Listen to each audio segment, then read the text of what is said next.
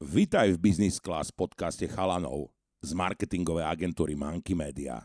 Nasad si sluchadla, pridaj hlasitosť a vychutaj si inšpiratívne príbehy zo sveta biznisu, marketingu, ale aj bežného života úspešných ľudí.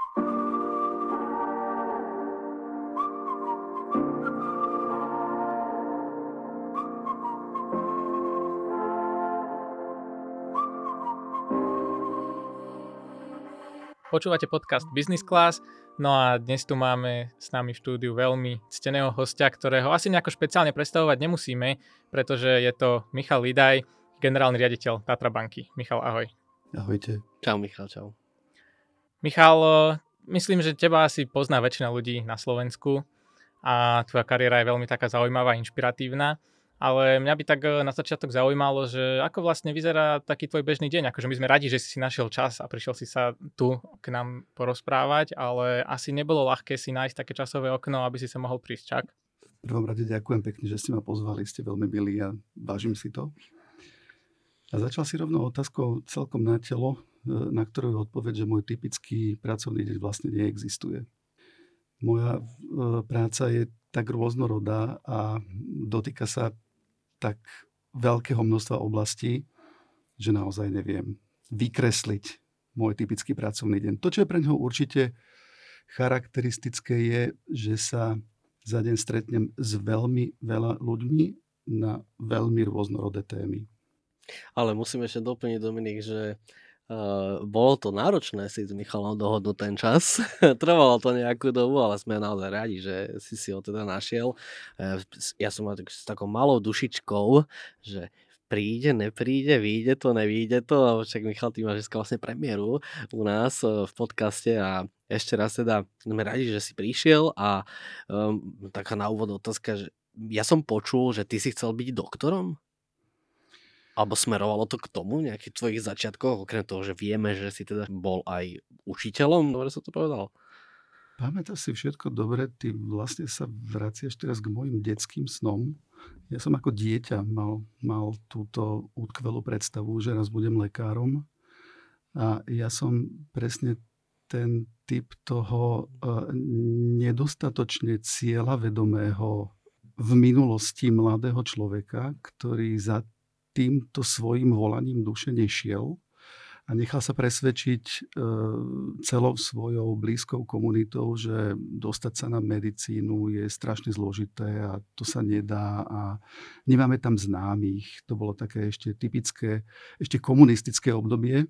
Tak ja som zvolil hm, jednoduchšiu cestu a rozhodol som sa, že pôjdem na matematicko-fyzikálnu fakultu študovať matematiku a informatiku to sa mi zdalo strašne jednoduché, a, a, lebo to bolo pre mňa niečo, čo som sa nikdy nemusel veľmi učiť a išlo to tak nejak samé a na matematicko-fyzikálnu fakultu ma dokonca prihli bez primačiek, takže som nebol vystavený žiadnemu riziku. To je celkom eh, dobrá stratégia, že vybrať si školu, kde je najnižšie riziko nejakého neúspechu. Je, no to, a... je to úplne proti všetkým pravidlám toho, ako by sa to malo robiť, ale tak ja mám, ja mám niekoľko takýchto kontrapríkladov vo svojom živote, ktoré sú, ktoré sú úplne mimo mainstreamové vrátane toho, že do Tatrabanky som sa dostal na inzerát. Ale matematika a fyzika, mne sa nedá, že by bola úplne najľahšia škola. Minimálne, minimálne v tom kontexte, že som nemal pocit, že sa potrebujem uh, veľmi veľa učiť faktografických záležitostí. To, to je škola, ktorá, ktorá skôr učí človeka rozmýšľať uh, štruktúruje mu e, analytické myslenie, aj deduktívne rozmýšľanie a, a vlastne je takým ako keby, že univerzálnym návodom, ako, ako, ako rozmýšľať nad vecami. Do dnešného dňa mi vlastne toto vzdelanie pomáha. No a tá jednoduchosť, ono to je pre rôznych ľudí sú rôzne veci jednoduché a zložité, tak pre mňa zrovna tá matematika nebola nič, čo by som považoval za veľký challenge. Dobre, no a skončil si teda školu a my vieme, že si potom začal pôsobiť na akademickej pôde. A čo ťa potom možno tak primelo k tomu, že si opustil tú cestu takú nastavenú a začal si sa pozerať po tom bankovom sektore? Ja sa, ja sa opäť vrátim k tomu, k tomu môjmu protimainstreamovému uh, životopisu. že, že vlastne v mojom, mojom živote sa diali veci tak, tak ako keby inak, ako uh, sa to štandardne hovorí a odporúča v dnešnom svete. Lebo aj na tú akademickú pôdu uh, som sa dostal viac menej pasívne. Bolo to v čase, kedy Fakulta hospodárskej informatiky na Ekonomickej univerzite otvorila skrátené štúdium ekonómie Eh, pre absolventov matematicko-fyzikálnej fakulty a elektrotechnickej fakulty to bolo vtedy. Ja som si hm, povedal, že fíha, to môže byť celkom dobrá príležitosť, že si za dva roky ešte doplním vzdelanie o ekonomické a dostanem možno, možno lepší kontext a bude to mať pozitívny vplyv na moje potenciálne uplatnenie. Takže som tam začal vlastne študovať. To bolo popri zamestnaní. Ja som začal učiť e, dokonca na základnej škole v e, Petržalke. To je ďalšia nádherná kapitola môjho života. Akurát si ma jedného dňa zavolala dekanka fakulty, e, ktorá sa pozrela do môjho indexu, ktorý som musel predložiť ako potvrdenie, teda, že môžem študovať toto, toto skrátené E, štúdium. A e, dekanka si prečítala môj index a povedala mi, že či by som nechcel zvážiť zmenu, že by som z tej lavice prešiel za katedru, lebo ona potrebuje na katedru aplikovanej informatiky ľudí presne s môjim profilom vzdelania a, a že teda by bola veľmi rada, keby som urobil takýto krok. Ja som ho urobil, No a potom z tohoto akademického vzdelania e, prostredia, by the way, ja som, ja som to mal veľmi rád. Ja som veľmi rád aj učil, aj sa zaoberal vedeckým aspektom toho, čo sa na vysokých školách e, robí. Tak ako vždy sa nachádzate a nech robíte čokoľvek vlastne, tak, tak váš život sa odohráva na hojdačke a stále sme na nejakej sinusoide a máme také dni, kedy máme pocit, že vlastne všetko je fajn a máme také dni, kedy máme pocit, že všetko je vlastne inak, ako by sme si želali.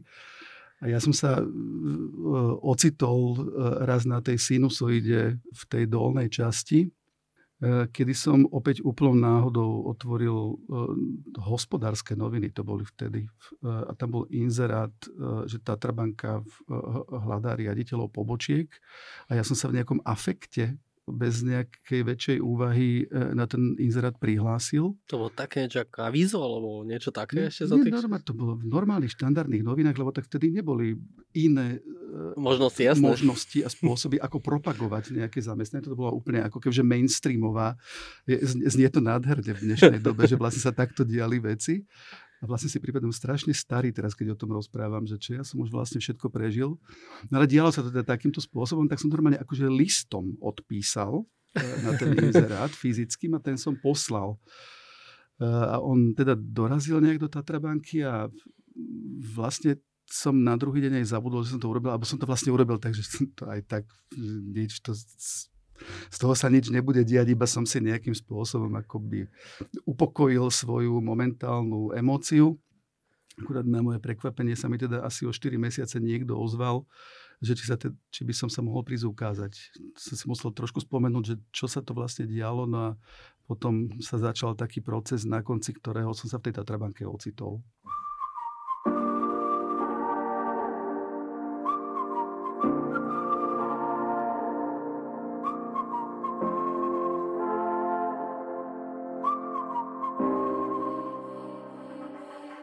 Sme späť v podcaste Business Class a dneska tu s nami sedí host, ktorý prijal naše pozvanie. Je ním Michal Lídaj, generálny riaditeľ svetovo najoceňovanejšej banky na Slovensku.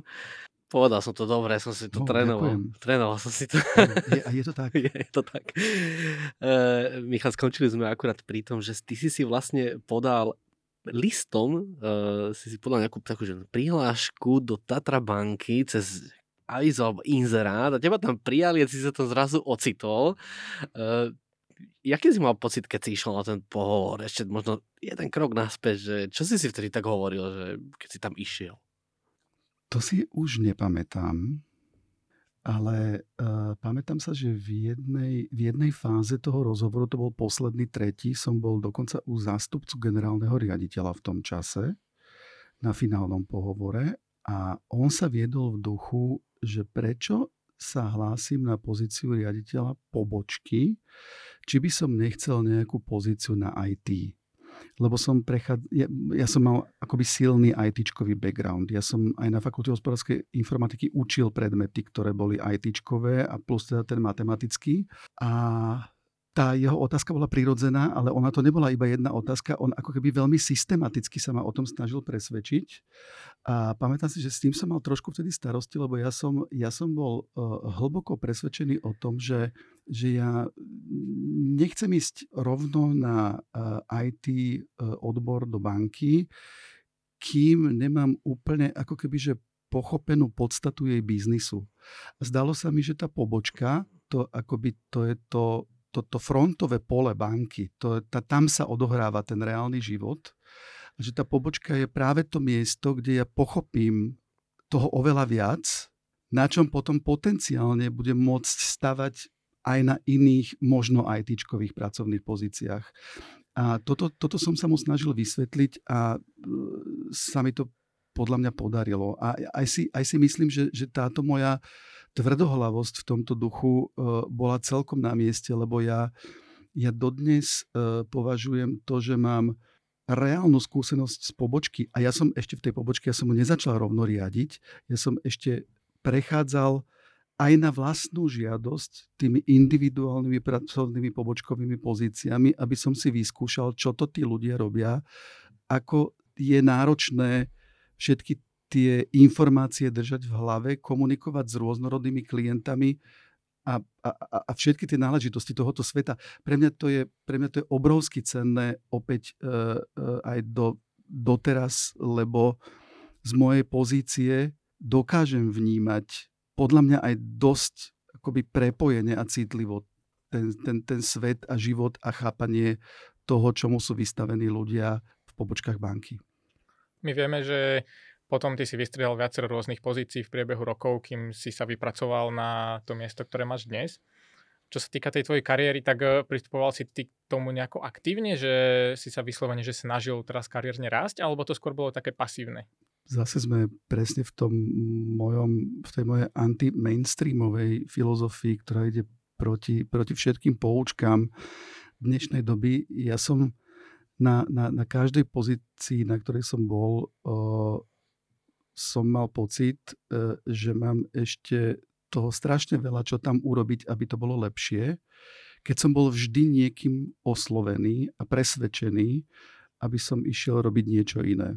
A vždy som musel sa s týmto naučiť vysporiadať po pozícii riaditeľa pobočky som, som e, dostal ponuku ísť robiť e, riaditeľa privátneho bankovníctva, potom riaditeľa odboru predaja pobočkovej siete, divizného riaditeľa zodpovedného za celú pobočkovú sieť.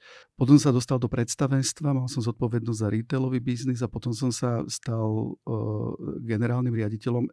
Určite viem povedať, že, že v ani jednom momente som nemal tú ďalšiu pozíciu ako niečo, čo som mal aktívne v hlave a o čo by som sa bol aktívne uchádzal. Vždy som bol skôr nespokojný s tým, že prečo ma beriete od niekiaľ, kde som nedokončil svoju prácu. Uh, ja tu mám ešte toho toľko, čo robiť a teraz zase mám ísť robiť niečo iné. Ale vždy som, v každej tej práci som si vždy vedel veľmi rýchlo nájsť e, e, tie prvky, ktoré boli pre mňa atraktívne a motivujúce a do každej tej práce som sa iba snažil dávať to, že som ju chcel robiť čo najlepšie.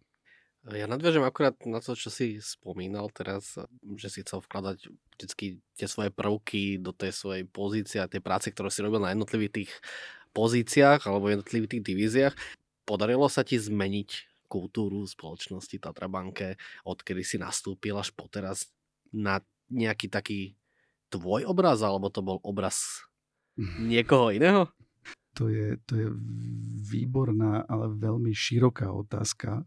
Tatra banka má veľmi silnú vnútornú kultúru. A tá kultúra sa ešte časom mení.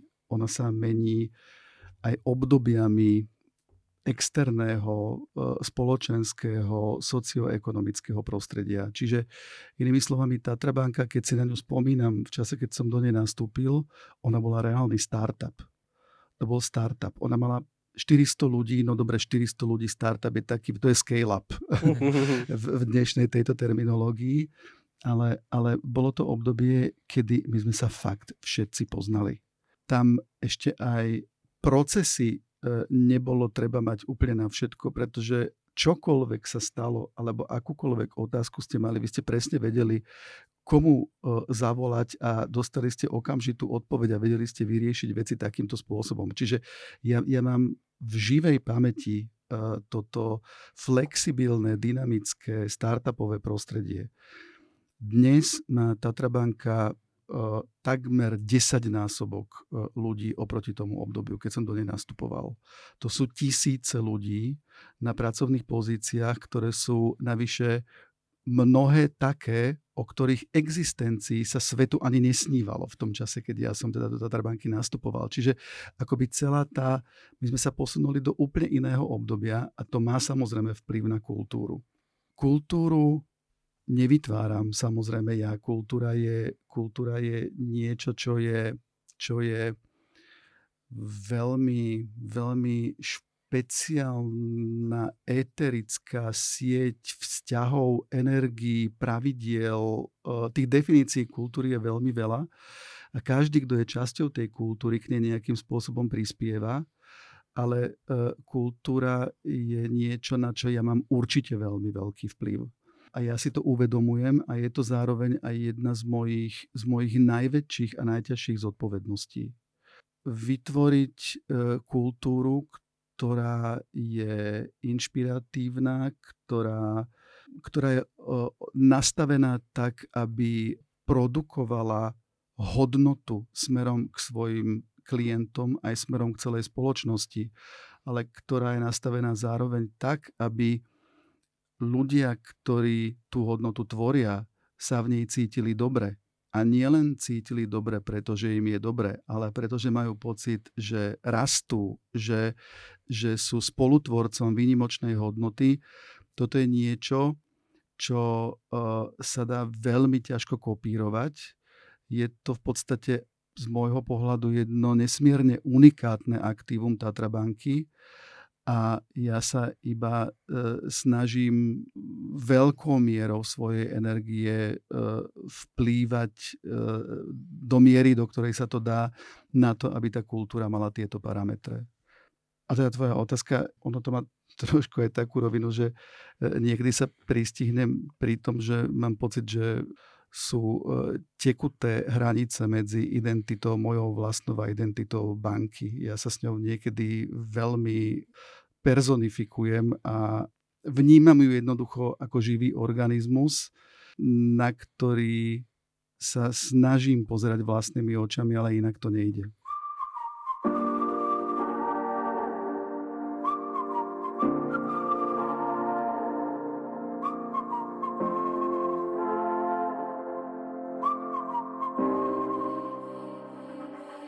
Generálnym raditeľom Tatrabanky Michalom Lidajom sa dnes rozprávame o jeho kariére, ale aj o bankovom svete vo svete a na Slovensku. Mňa by tak zaujímalo, že aká je vlastne náplň práce generálneho riaditeľa? Aké sú také tie tvoje hlavné kompetencie a zodpovednosti? Banka je veľmi e, komplexný a zložitý mechanizmus s veľkým množstvom veľmi rôznorodých pracovných pozícií a ešte aj tieto pracovné pozície sú geograficky rozložené takmer po celom Slovensku. No je to možno zaujímavé, že, že v princípe banka je možno sociodemografickou zmenšeninou krajiny. V banke máte e, ľudí, ktorí e, sú e, absolútni špičkoví experti, e, dátoví vedci, risk manažeri, právnici, ľudia z mnohých oblastí IT. Sú tam ale aj predajcovia, sú tam ľudia, ktorí musia zabezpečovať bežný prevádzkový chod banky. Sú tam ľudia, ktorí sa musia starať aj o také, o také prozaické veci, ako že nám fungujú budovy, auta a podobné záležitosti. Moja náplň práce. Skôr by som vedel povedať, že, že mám ultimátnu zodpovednosť e, za to, že banka funguje dobre. A to fungovanie dobre má veľmi veľa dimenzií. fungovanie dobre vo vzťahu ku klientom, vo vzťahu k akcionárom, vo vzťahu k zamestnancom. My musíme si byť istí, že konáme v súlade s pravidlami, zákonmi, hodnotami a pritom naplňame e, očakávania našich klientov. No niekedy, niekedy e, bola taká predstava v takých teóriách manažmentu, že tieto veľké organizácie majú fungovať ako dobre naolejovaný stroj, kde teda sklada z mnohých ozubených koliesok a súčastiek a tie musia fungovať veľmi efektívne a musia byť správne fajntunované. Ono to už dnes nie je pravda, že takéto veľké inštitúcie fungujú skôr ako živý organizmus kde sú veci oveľa komplikovanejšie, kde sú vzťahy medzi jednotlivými zložkami toho organizmu možno aj neprvoplánovo prepojené. A riadiť komplexný systém sa v podstate dá najlepšie cez e, hodnoty a, a kultúru. Ako často sa stretávaš so svojimi zamestnancami, ktorí pracujú na pobočkách, alebo je to ešte niečo, čo ťa naozaj baví, že nazvime to, že tak zliesť po tých schodoch dole a pozrieť sa, ako pracujú tvoji kolegovia? Teraz trošku zatínaš do živého. To je taká, taká veľmi citlivá téma, lebo, lebo ja by som uh, veľmi chcel oveľa častejšie na tie pobočky chodiť. Ako sa mi v realite darí, nechávam sa možno zahlcovať uh, inými témami a túto tak trochu zanedbávam, ale mám to na svojom shortliste veci, ktoré by som potreboval zmeniť s obrovskou uh, radosťou chodím na pobočky. S obrovskou. Je to nielen akoby čiastočný sentiment z mojich profesionálnych začiatkov v Tatrabanke, kde teda tá pobočka bol ten môj svet, ktorému som veľmi rozumela a s ktorou som bol emočne spojený. Mne toto emočné puto zostalo stále. Ale to, čo je pre mňa neuveriteľne hodnotné, je, že že tam vám stačí vojsť do tej pobočky a vidíte, či v nej svieti slnko a všetci ľudia sú usmiatí a šťastní, alebo nad tou pobočkou vysí nejaký zvláštny temný mrak. Je tam taká atmosféra, ktorá niečomu konštruktívnemu bráni. A potom prehodíte slovo so pár ľuďmi a vy vlastne zistíte, či, či ich niečo trápi, čo ich trápi, či sú šťastní, a odhalíte v takejto priamej interakcii veci, ktoré eh, k vám nemajú logicky ako prebublať cez celý ten vodopád eh, hierarchického riadenia alebo cez, cez akékoľvek prieskumy a čokoľvek. Čiže pre mňa, pre mňa to má obrovskú hodnotu informačnú a pre mňa to má aj obrovskú hodnotu emočnú, lebo vidím ľudí, ktorí sú z pravidla milí, motivovaní, usmiatí, angažovaní a, a, a, a tí, ktorí, ktorí naozaj v tej prvej línii odvádzajú tú z istého uhla pohľadu najťažšiu robotu. Takže keby sme si to tak zobrali, bol by si veľmi rád, keby ten deň mal viac ako 24 hodín. Fúha, áno, to nepochybne. No ty ako generálny riaditeľ máš dosť veľký vplyv na to, že kam tá banka bude smerovať odkiaľ ty možno berieš inšpiráciu alebo sa v aktuálnej dobe tak vzdelávaš a hľadáš e, nejaké také nové cesty, že kam sa uberať a čím sa možno tak riadiš pri tom svojom rozhodovaní? Áno, mal by som mať vplyv na to, kam banka smeruje a verím, že ho čiastočne aj mám, ale opäť nič nedokážem urobiť sám. Ale možno sa aj vrátim cez túto tvoju otázku k tej predchádzajúcej, že, že, že, že čo je vlastne moja náplň práce mne prejde cez stôl neuveriteľne veľa rôznorodých tém, ku ktorým buď o nich musím vedieť, alebo sa k ním vyjadriť, a, a, a, a, alebo čokoľvek. Ale keby som možno stovky tém, ktoré sa teda v, v mojom dohľade nachádzajú, položil na jednu misku dvojramenných váh a na tú druhú misku by som položil dve témy, tak tie dve témy by svojou dôležitosťou prevážili všetko ostatné.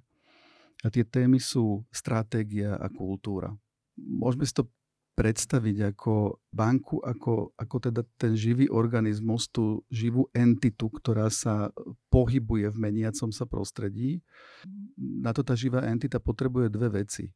Jedno je smerovanie správnym smerom a druhé je energia, ktorou tú vytýčenú cestu dokáže absolvovať. A to je práve stratégia kultúra. Akokoľvek energicky by ste robili veci, keby ste ich robili v nesprávnom smere, v kontexte toho, kam smeruje svet a čo sú tie vibrácie toho sveta, tak asi sa neocitnete v závere na správnom mieste. A presne opačne, alebo z druhej strany, akokoľvek máte dobre vytýčený cieľ a vidíte ho, keď nemáte vnútornú energiu, ktorou sa dokážete k tomu cieľu pohybovať, tak vám to nie je veľa platné. A práve tá energia je tá kultúra. Tu sme už spomínali. To je najväčší odlišujúci prvok medzi veľkými firmami. V tej stratégii existujú nuancy, ale je nepravdepodobné, a to sú potom také tie učebnicové príklady, že niektoré firmy sa uberú úplne zlou stratégiou. Ale z pohľadu kultúry sú obrovské rozdiely medzi firmami. Sú firmy, ktoré majú inšpiratívne kultúry, ktoré jednoducho dokážu boostovať celý ten systém a ľudí energiou a oni radi robia tie veci, ktoré robia a s radosťou a driveom e, smerujú k nejakému výsledku a sú kultúry a ako veľké firmy sú na toto veľmi disponované, o, už len per definition, e, že dokážu míňať E, veľké množstvo energie neproduktívne na e, vnútorné alignmenty, dohody, procesy, žabomyšie vojny, prílišnú byrokraciu a tak ďalej a tak ďalej. Strážiť tento kulturálny aspekt a, a vytvárať to prostredie, ktoré sa snaží minimalizovať túto akoby neproduktívnu energiu alebo takú tú nevyhnutnú, ale bez pridanej hodnoty, voči klientovi a maximalizovať tú druhú, to sú firmy, ktoré vyhrávajú. A ja si toto veľmi uvedomujem a preto vnímam tú kultúru ako tú ultimátnu úlohu, ktorú mám mať neustále na zreteli spolu s tým smerovaním.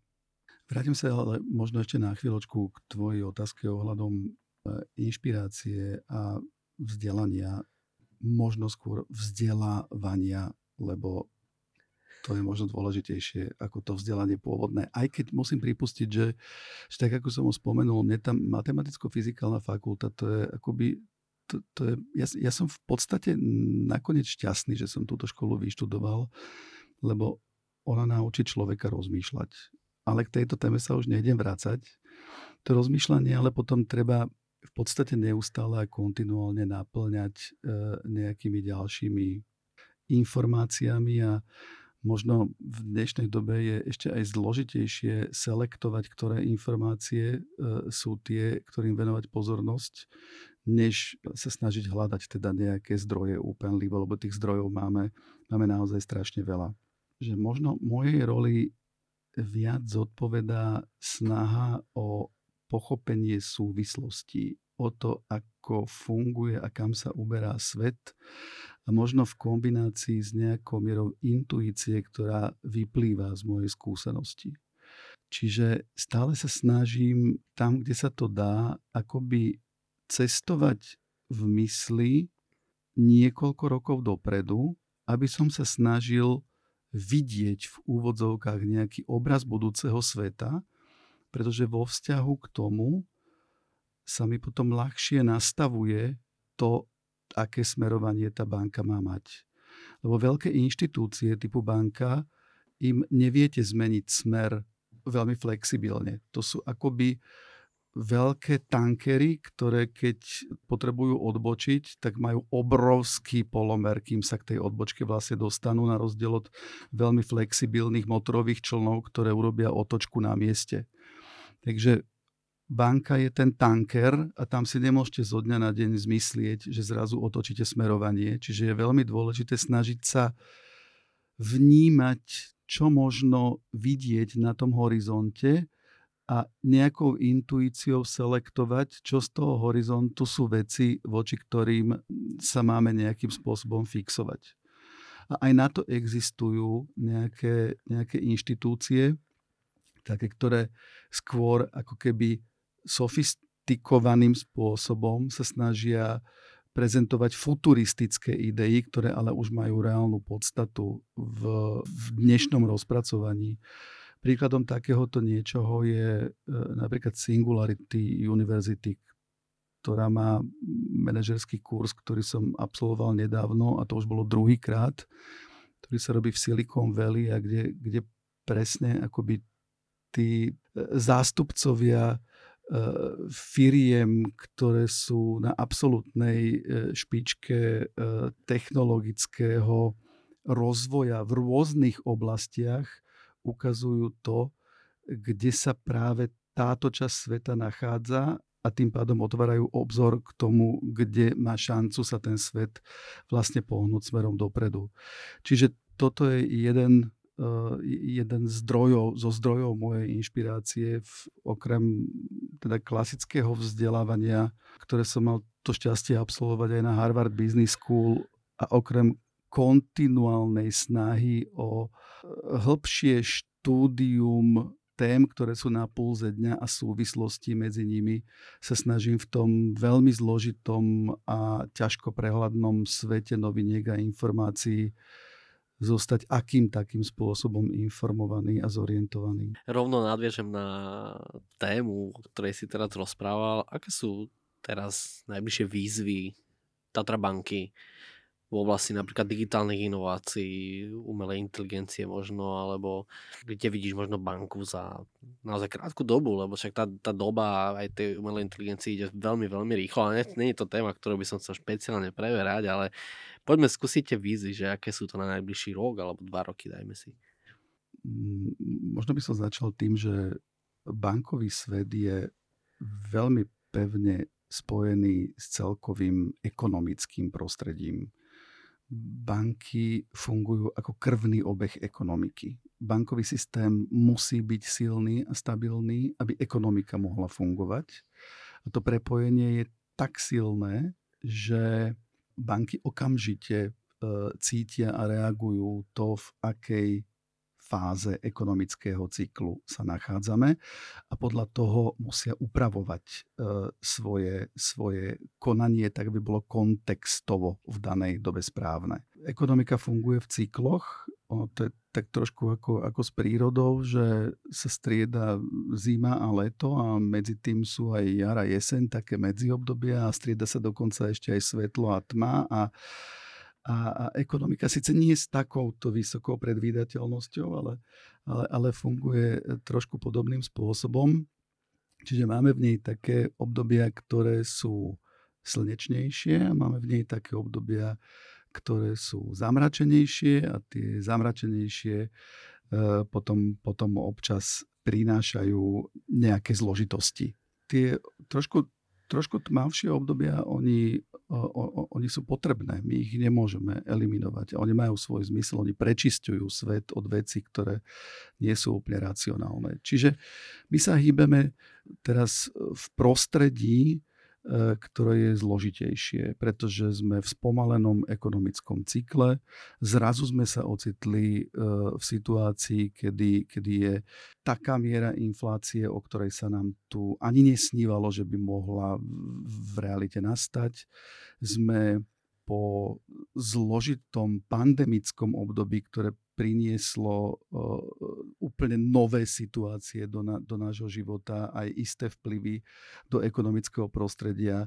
Sme zrazu boli exponovaní uh, vojne uh, za hranicami E, čo zase spôsobilo istú volatilitu e, energetických dodávok a cien energií a to všetko má vplyv na subjekty, ktoré podnikajú v danom ekonomickom prostredí a to všetko banky veľmi citlivo vnímajú. Čiže našou kľúčovou úlohou je, ja by som to pripodobnil možno k niečomu takému, že keď, keď už obraz tej lode som tu raz použil dneska, toho tankera, tanker je celkom pevná loď a to aj, to aj sedí e, s realitou.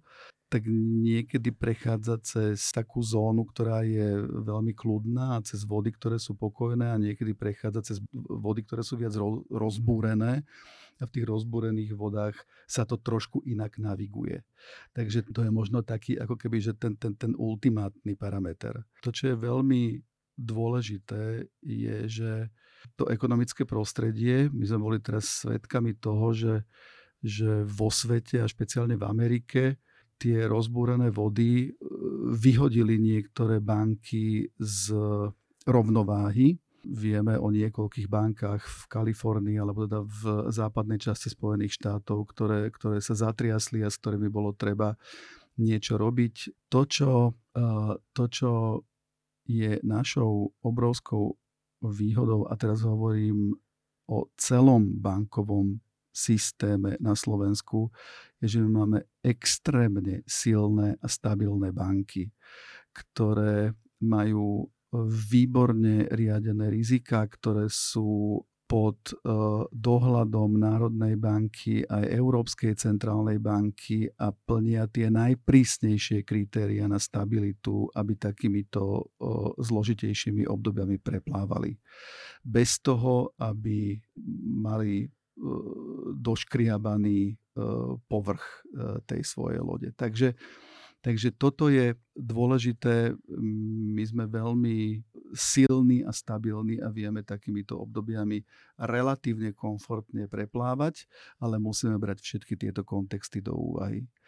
To je trošku rozdiel, to je trošku rozdiel oproti takým tým slnečným obdobiam, kde neriešite tú rozbúrenú vodu okolo vás až tak, ale riešite, ale, ale na tej pokojnej vode máte potom oveľa viac času akoby rozmýšľať o takých tých vznešených myšlienkach budúceho e, smerovania a takých tých akoby konštruktívnych proklientských úvah sa tam má tendenciu zjavovať viac a sú koncentrovanejšie.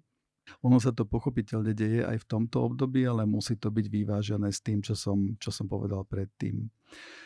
No a z tých trendov, ktoré, ktoré musíme brať do úvahy, musíme držať e, krok s dobou. Technologický pokrok je exponenciálny. Jednoducho vývoj technológií e, ide rýchlosťou, ktorá je bezprecedentná. Banka je v podstate technologická spoločnosť. Byť na pulze dňa, možno až na špici pelotónu, lebo na to sme my celkom zvyknutí, eh, je veľká výzva. Zároveň sa mení niečo, čo by som nazval eh, pracovné prostredie. My chceme byť príťažliví pre talenty, reagovať na meniace sa parametre pracovného prostredia a chceme, eh, aby sa nielen naši klienti, ale aj naši zamestnanci cítili dobre. A tie paradigmy sa zásadným spôsobom menia. Poprvé, žiaľ Bohu, veľmi veľa eh, šikovných mladých Slovákov študuje na zahraničných univerzitách, čo by vlastne vôbec nebol problém, práve naopak. Ten problém prichádza v momente, keď ich ochota vrátiť sa na Slovensko e, je limitovaná. Máme e, populačné ročníky, ktoré teraz akoby produkujú do pracovného trhu oveľa menej mladých ľudí, než na čo sme boli zvyknutí ešte pred nejakými 5 alebo 10 rokmi. A aj z týchto mladých ľudí, z ktorých my potrebujeme v podstate tú elitu, potrebujeme ľudí, ktorí sú vzdelaní, ktorí sú postojovo správne nastavení. Ten odliv uh, týchto mozgov do zahraničia nám tu veľmi, veľmi chýba. Čiže toto je niečo, čo by som ja určite označil za veľký challenge, s ktorým, s ktorým musíme pracovať. Ono jedným z takých trendov, ktoré tu už sú celkom aj dlhšie, ale v posledných rokoch uh, sa tak dostali do popredia, sú kryptomeny. My vieme, že banky po celom svete majú rôzne postoje k týmto e, kryptomenám, niektoré akože pozitívne, niektoré negatívne. Ako na ne hľadíš možno ty aj osobne, ako možno na ne hľadíte vy ako Tatra banka?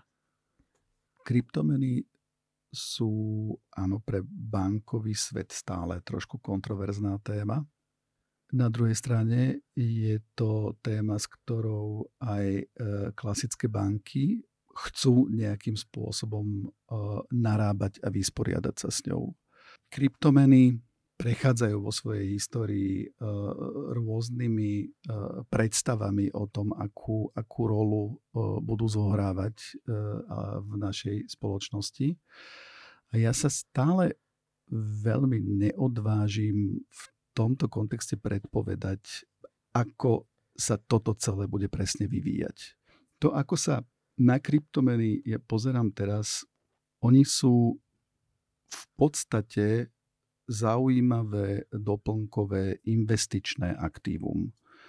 Inými slovami, keď e, chcem investovať e, svoje voľné prostriedky a zabezpečiť sa tak pre budúce výdavky už akéhokoľvek typu a postupujem podľa, podľa nejakej logiky, e, že by ten môj investičný kôš mal mať nejaké kategórie a tie kategórie by mali mať nejaký vzťah aj v závislosti od môjho nastavenia k riziku, aj v závislosti od môjho investičného horizontu.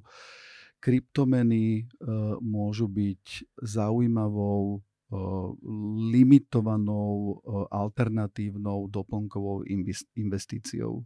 To čo si nemyslím, je, že kryptomeny majú v blízkej dobe šancu e, stať sa v masovom rozšírení reálnym platidlom. To kvôli tomu, že volatilita kryptomien oproti fiat menám je pre takýto účel neprimerane vysoká. Miško, ty do čoho investuješ? Ak sa pýtaš na finančné investície a teda ak teraz sa uh, odkloníme od, od, od toho sveta, že investícia do vzdelania a podobných vecí, lebo to je, to je naozaj to, čo, čo, čo, čo ja mám na prvom mieste, tak ja sa naozaj priznám, že ja, ja svojim osobným financiám nevenujem veľkú pozornosť. A ono to nie, nie je až tak úplne o tom, že by obuvník chodil bosý. Ja som tiež e, klientom Tatrabanky a ja mám svojho privátneho bankára a môj privátny bankár veľmi dobre pozná môj investičný profil a preferencie a spravuje moje peniaze oveľa lepšie, ako by som to, ako by som to urobil ja. Čiže ja v princípe dostávam e, nejaké odporúčania a ja sa možno až na 100%, keď si tak spomínam, tými odporúčaniami mám tendenciu riadiť a moc sa netrápim nad mojimi financiami. Ja sa skôr trápim v zmysle, že využívam svoju energiu na to, aby banka konala najlepšie, ako sa za daných okolností a v danej konštelácii dá.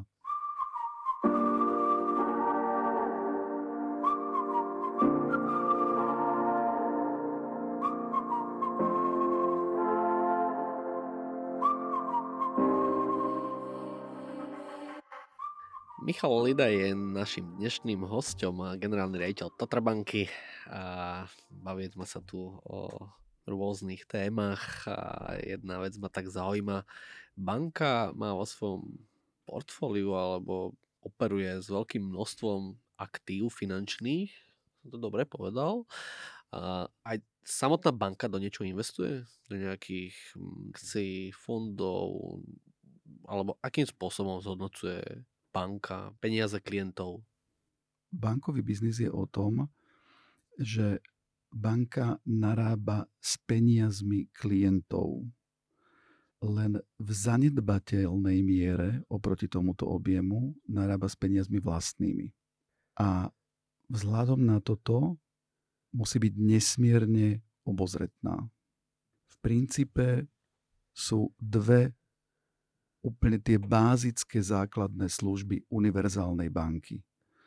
Na jednej strane sú depozitá klientov, vedie účty klientom, fyzickým a právnickým osobám, na ktorej majú títo klienti uložené svoje peniaze. A na druhej strane proti tomu poskytuje úvery tým, ktorí majú zrovna v danom momente tých financií nedostatok na to, aby zrealizovali nejaký zámer. A to, čo banka riadi, je v podstate riziko medzi týmito dvomi stranami súvahy a to je jej najväčšia pridaná hodnota. Aby tí, ktorí cez úvery potrebujú naplňať svoje ambície, si ich mohli naplniť, ale aby zároveň tí, ktorí do tej banky vložili svoje peniaze, tam tie peniaze mali uložené v absolútnom bezpečí, možno ešte v závislosti od niečoho aj zhodnotené. Čiže inými slovami, banka pracuje s klientskými peniazmi na depozitnej strane, ktoré poskytuje na druhej strane ako úver. Preto banka nemôže poskytnúť úver komukolvek. Banka, keď poskytuje úver, musí pracovať s vysokou mierou presvedčenia a aj nejak preukazne to musí vedieť posúdiť, že ten subjekt, ktorému úver požičiava, alebo peniaze cez úver požičiava, má vysokú šancu, že ten úver splatí naspäť. No a to investovanie na ktoré sa pravdepodobne pýtate, ak správne rozumiem vašej otázke, sa nachádza práve v tom rozdiele medzi depozitami a úvermi. Lebo môže tých depozít byť v danom momente viacej ako úverov a potom by ten rozdiel medzi nimi zostal niekde vo vzduchu alebo ležal na nejakom bežnom účte nezhodnotený. A práve tieto prostriedky banka investuje a ona ich ale vzhľadom na podstatu toho podnikania investuje do veľmi málo rizikových, vysoko bonitných aktív, z pravidla do štátnych dlhopisov. Michal, sme si tu povedali veľa o tvojej kariére, o tvojich začiatkoch, o banke, ale vráťme sa ešte trošku k tebe. Čo vlastne ty robíš vo svojom voľnom čase? Ja nemám voľný čas. A kde naberáš tú energiu potom? Lebo od, už tu sedíme nejaký čas a ešte si sa na nás škaredo nepozrel, tak niekde tú dobrú energiu musíš, uh, musíš brať a ja by som strašne chcel vedieť ten kľúč, že odkiaľ je tá dobrá energia od teba. Mám to šťastie, že, že môžem byť obklopený uh, ľuďmi, ktorí mi svojim konaním a svojim svojimi postojmi tú energiu permanentne dodávajú. A aj stretávam sa s, v podstate stále s ľuďmi takéhoto typu. Aj vy dvaja do tejto kategórie patríte, takže neviem, prečo by som sa nemohol smievať.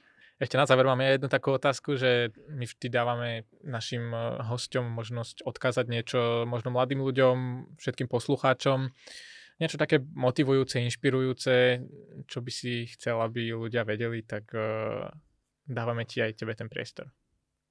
Keby som možno mal tým mladým ľuďom niečo odkázať, tak by som im povedal, aby keď sa rozhodujú o tom, čo budú robiť, a to rozhodnutie, dnes je taká doba, že to rozhodnutie sa nerobí jednorázovo. To nie je, že sa v 18 rokoch rozhodnete, na ktorú chcete ísť vysokú školu a tá vás predurčí k tomu, čo budete robiť. Dneska žijeme v takej dobe, kde sa tie rozhodnutia robia viac, možno až mnohokrát za život.